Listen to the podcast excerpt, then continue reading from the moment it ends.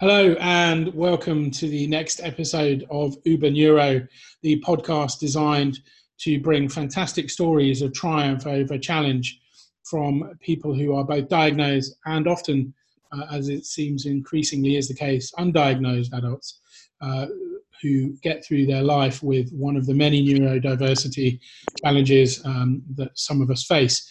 Um, with me today is Laura. Hello, Laura, are you there? Hello, I'm here. Hello, excellent. Uh, thank you for joining us. Um, we're going to have a great chat around uh, the challenges you faced, um, how you how you coped with them, and then what happened next. And I'm looking forward to uh, both hearing your story and giving you the opportunity to share. And I'll share too, so it's a mutual exchange. Lovely. And uh, other people will no doubt benefit from what we're about to say. So, without further ado, uh, tell us who Laura is and um, the, the challenge that you faced, I guess. Yeah, so um, I'm a 32 year old teacher. I am very recently diagnosed with uh, autism, and before that at university, I was diagnosed with um, dyslexia and dyspraxia as well. And I'm currently looking at an ADHD diagnosis, so it's a nice all round situation there. Um, I think my sort of biggest issue to overcome, really personally, um, has been the impact on my mental health of being undiagnosed, particularly with um, autism. Um, as I say, I'm recently diagnosed with that. So as I've grown up and you know gone to university and and uh, gone on to have a career in teaching, um, I've had quite a lot of mental health issues and, and not really understood where those are coming from or, or, why my thought processes seem to be different from other people or you know why i have issues with certain things that other people just don't seem to have a problem with. Um, I mean, my ex head teacher described me as an um, as an always person. She said you're either always up, she said, or you're always down. She said, and there's no mid ground. You're either up there and you're bouncing around the school and you've got this idea and that idea and this idea, or you're completely on the floor and there's no moving you. She said you've got no midpoint, whereas most people seem to live in the mid area and very rarely as high or low as I get. I struggle to find that in between place, um, which means you never know which Laura you're getting, which can be an issue for those closest to me sometimes. But also in my own head, you know, I don't know from one day to another what I'm waking up with or what's going to impact that because it can it can change on a dime from the smallest, you know, social not problem, but I can see something socially as a problem that other people wouldn't bat an eyelid at, and that can change my entire day. Um, so yeah, I think mental health issues really have been my main sort of hurdle to overcome or try to overcome. As I'm still not quite yet there yet, I'm still very up and down. Um, but I've got a lovely support network now, so that's that's helpful. And, that, that's amazing. Thank you for sharing that. And I, I, I, hear so much in there that just resonates. You know, I, I think you're not alone. I think most of what you said, I, am at least 50% of that. And I expect yeah. people listening will identify with lots of it. Mm-hmm. Um, and that's one of the most interesting things coming out, uh, you know, in, in everything I'm hearing at the moment is, um, you know, the more we're all talking about this, this stuff, the more we're all realizing actually. There's a lot of us out there it, neuro, neurodiversity is, I think, actually the norm. I, I don't think. I think most people have got something going on. Mm-hmm. Uh, others may disagree. That's up to them. But the reality is, I think that um, for one reason or another, the way our brains are wired cause us to struggle with things in a certain way. And actually, I'm not sure that I'm not sure that anybody does live in the middle. I think people are very good at hiding it. Yeah, um, masking. I think if you don't have autism, I don't have autism, so. You know, I, I don't know how much harder it is to mask. My son has yeah. autism, and I know it's very difficult for him to mask because, you know, his feelings are so raw and so ever present, and every yeah. tiny thing can totally tip him. Um, mm-hmm. and, and, you know, I think we can all identify with that. We've all been there where, uh, even without uh, even thinking we've got a neurodiversity, uh, something will happen and totally ruin our day, or something will happen and totally make our day. And, yeah. you know, that, that sort of uh, ability to flick from one yeah, to between one to the other, I think mm-hmm. is prevalent. Um, talk about, um, if you wouldn't mind, you know, obviously you're a grown up now. Um, yeah. how, how, did this impact when you were younger? Uh, you're a teacher, which is amazing. So yeah. you've obviously had a really interesting experience with education. I'm curious to hear, obviously. Uh, um, I, I, always did very well at school. Um, I always followed the rules. The odd incident, maybe one or two, where when I didn't follow the rules, it was rather large. Um, maybe two of those, three maybe in my school career. But I was always very well behaved, always under the radar. I was the kid at the back of the class that was constantly reading. Um, so I didn't cause a problem. I was sort of your typical um, undiagnosed girl with autism, very quiet, um, said enough to sort of get by, um, you know, looked to be happy with different social groups, but didn't actually have a social group that I fit in with as such. Um, so I always enjoyed school. I think the structure and the timetable and the fact that I had my hands on as many books as I could get to um, made it a positive experience for me, really.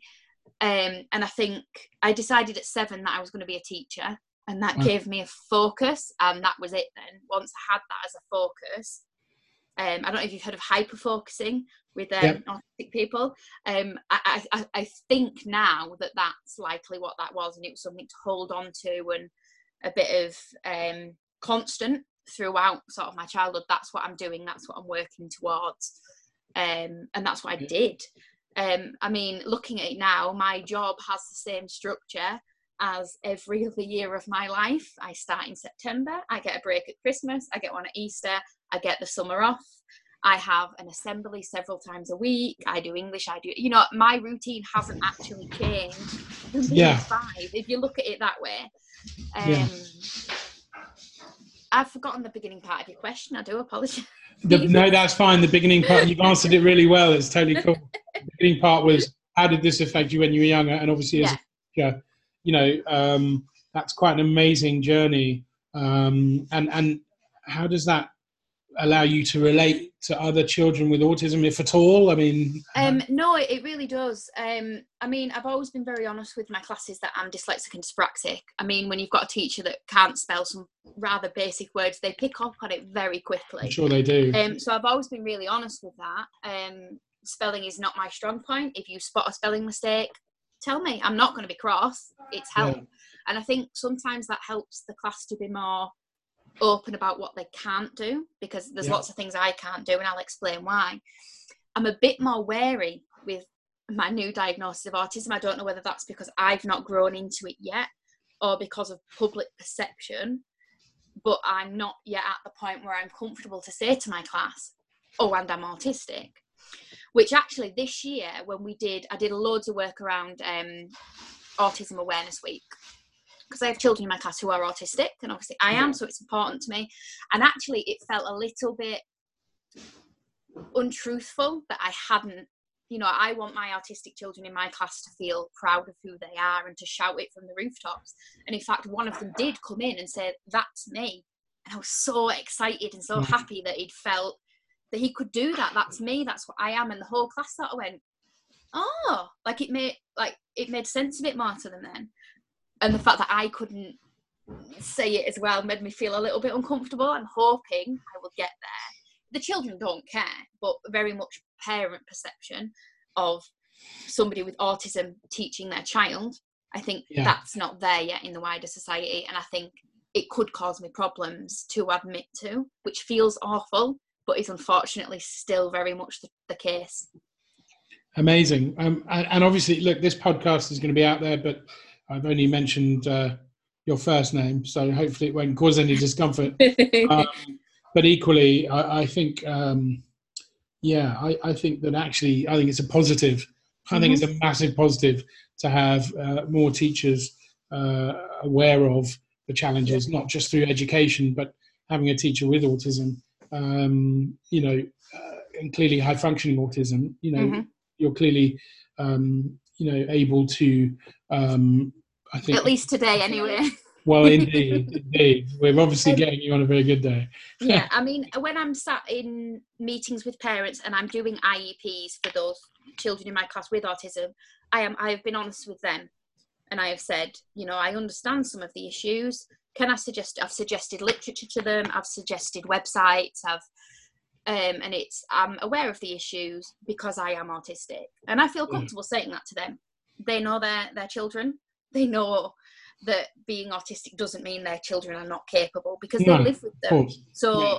I have felt comfortable saying it to those parents for obvious reasons. Yeah. Um, but small steps at a time. Um, I'm sure, I would imagine, I can't speak for them, but I would imagine they're delighted to know that there's a teacher who can relate, actually. I mean, I, I, I, can't see it being anything but an absolute net positive. Um, you know, yeah. I I, hope so. Well, I think so. I think about my son's experience in school. I think that that would have only helped, um, and perhaps given him someone to talk to. Hmm. Um, and actually, we homeschool now, not because of the school, uh, because the school was populated with fantastic people Mm. um, who, sadly, frankly, are not funded sufficiently well enough. But we won't go That's there. the problem. That's a whole different podcast. That's a whole whole- other two-hour podcast. whole- I'm sure. I'm, I'm not sure two hours would suffice Probably um, not. but um, but you know our son's mental health was primary, and so that was a decision we took um, because ultimately, you know, Absolutely, he comes first. Yeah. well, and you don't need a degree to succeed in life. You don't even need No. uh, O level, uh, O levels. Showing my age, pardon me. You don't even need uh, A GCSE level uh, to succeed. It helps, but you know, um, uh, you know, I think. Uh, um, Absolutely. I mean, some of the smartest people I know don't have a degree. They Yeah. do very well in A levels because Yeah. schooling is one type of system. I mean, I am in that system, but Yeah. it worked for me. It does not work for everyone. No, it didn't work for me to be honest. I mean, school, No. school was terrible for me. I did five GCSEs and was working up well- video. You know, Yeah, I mean, it, like you say, if, if you have ADHD undiagnosed, then it's not the best for you having to sit down for eight hours a day and not even to close. every every school report for ten years must try harder, must stop fidgeting. doesn't stop talking, doesn't stop moving, Yeah, doesn't. Yeah. Absolutely, absolutely. I was lucky. I had a very good year six teacher who who gave me a piece of Blu-Tack to what I now know is to stim with. Wow. But obviously, then no, but she was like, right, I'm going to give you this. You don't give it to anybody else. You, it's con- there constantly. She said, but and it's it really had. And then I've used that one of those strategies now throughout my school career. And even as an adult, that's still one of my main stims is to rub my fingers in the same way as I would with that Blu-Tack. Amazing. Um, you know, and it, it, all it takes is one teacher to see a need like that, and it can have a massive impact. Do you think that's what made you want to be a teacher? She was one of the main things. Yeah, I mean, she came on a little bit later. I'd already sort of made the decision, but um, she was definitely. Um, she was new to the school when I was in year six, and yeah, absolutely. Um, I had the pleasure of working with her actually when I was at sixth form in a school placement, and I was still completely in awe of her. But yeah, yeah, Amazing. absolutely one of the main, main reasons. Yeah. I mean, I mean, not not not to sidetrack back to teachers, but there are some incredible people who are teachers, genuinely, and Mm. you know, uh, it was a very difficult decision to homeschool, and it's Yeah. not because of the teachers. That's some incredibly It's the environment. talented, well, talented and supremely underpaid and undervalued by society people that we will only fully understand the value of and miss when When it's it's, all once gone. it's gone. And you know, Mhm. uh, breaks my heart. But that, as we said, that's a different podcast. Um, Invite me So- back for that one. yeah, yeah, absolutely. I think I think we'll all get in trouble for that one one way or another. Um, so, talk a bit about where you are today. I mean, obviously, uh, I can see on video. Eventually, we'll release video, but for now, it's audio. But sat opposite me is a grown woman. You have a family. You're a teacher. Uh, how have you risen to the challenge? Um, I think having a supportive family, my partner is wonderful. Um, he really is. I mean, I've had my diagnosis now for two years, and in that two years, there have been a lot of changes within myself. Which obviously, when he met me, he didn't he didn't sign up for. He signed up for the Laura who was really good at masking and you know would go out and be really social and was happy all the time and that's not necessarily me anymore. I mean, I, we now have two children. I obviously I'm a teacher, and sort of as I've become more of an adult, if you will, obviously the stress gets more.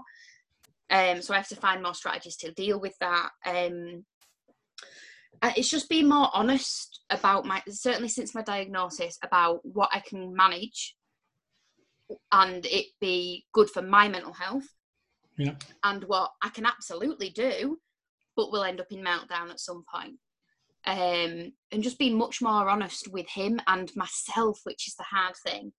Of actually, if I do that, I'm going to suffer for that later. It, it's it's going to be a meltdown, it's going to be three hours of being completely nonverbal and you know all these sorts of things that before I didn't realize weren't not normal emotional responses, but were unusual emotional responses. Um, and actually, if I want to be the best person I can be for my children, both at school and at home, it means managing myself a lot better and putting down some of the masking. And at the minute, I'm learning what I can, what I'm doing for other people to make them comfortable with who I am and what's better for me um, so I'm stimming a lot more in public. I'm turning down events that I probably should go to.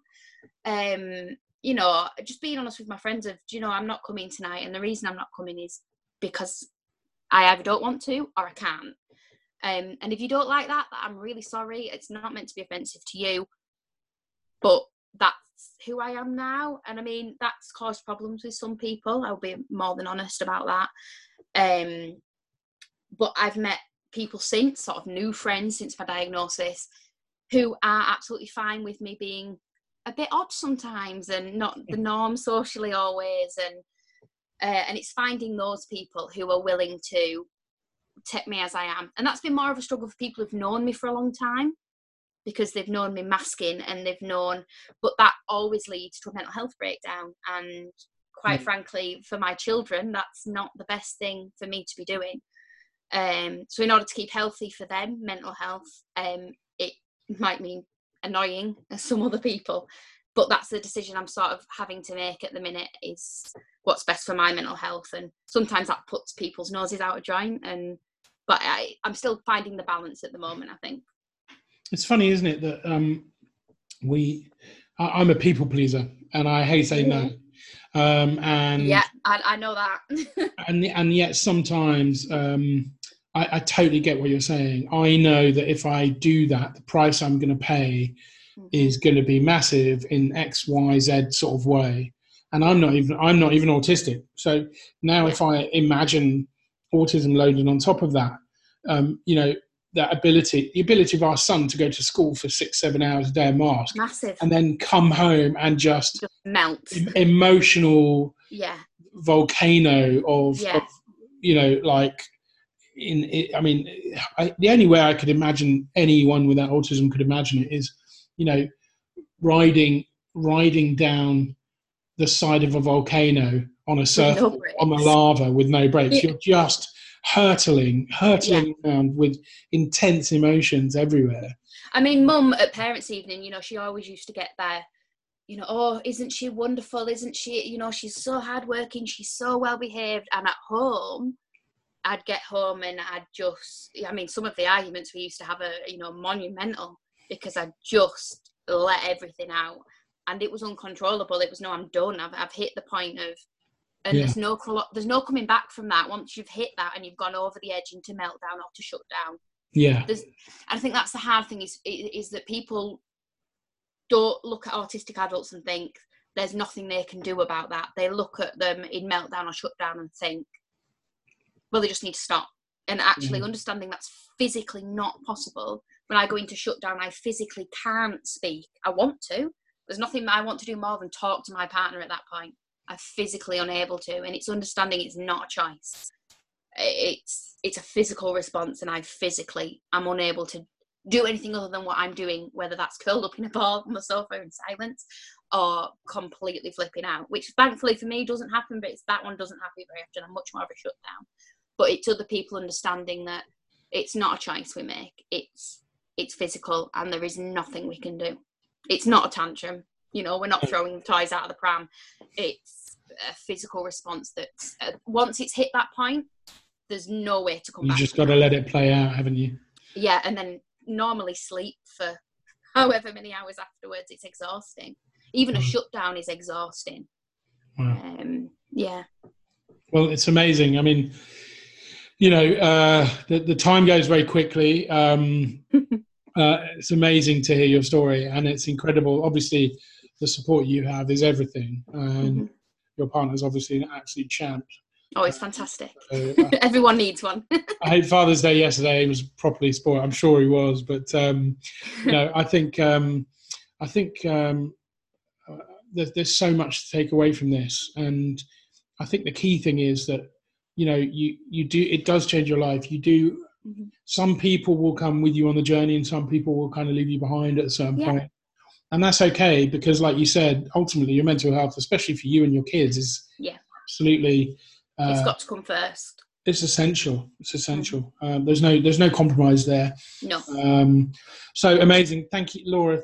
I can't thank you enough for sharing. Um, uh, what else can i say really? Is there any other specific resource that you can point people at your number one as a teacher, you obviously recommend loads. So what, what's? I mean, uh, honestly, on a personal level, it's going to sound really twee, but uh, Facebook groups. I mean, I've found my tribe. I didn't realise there were other Amazing. people out there who thought like I think.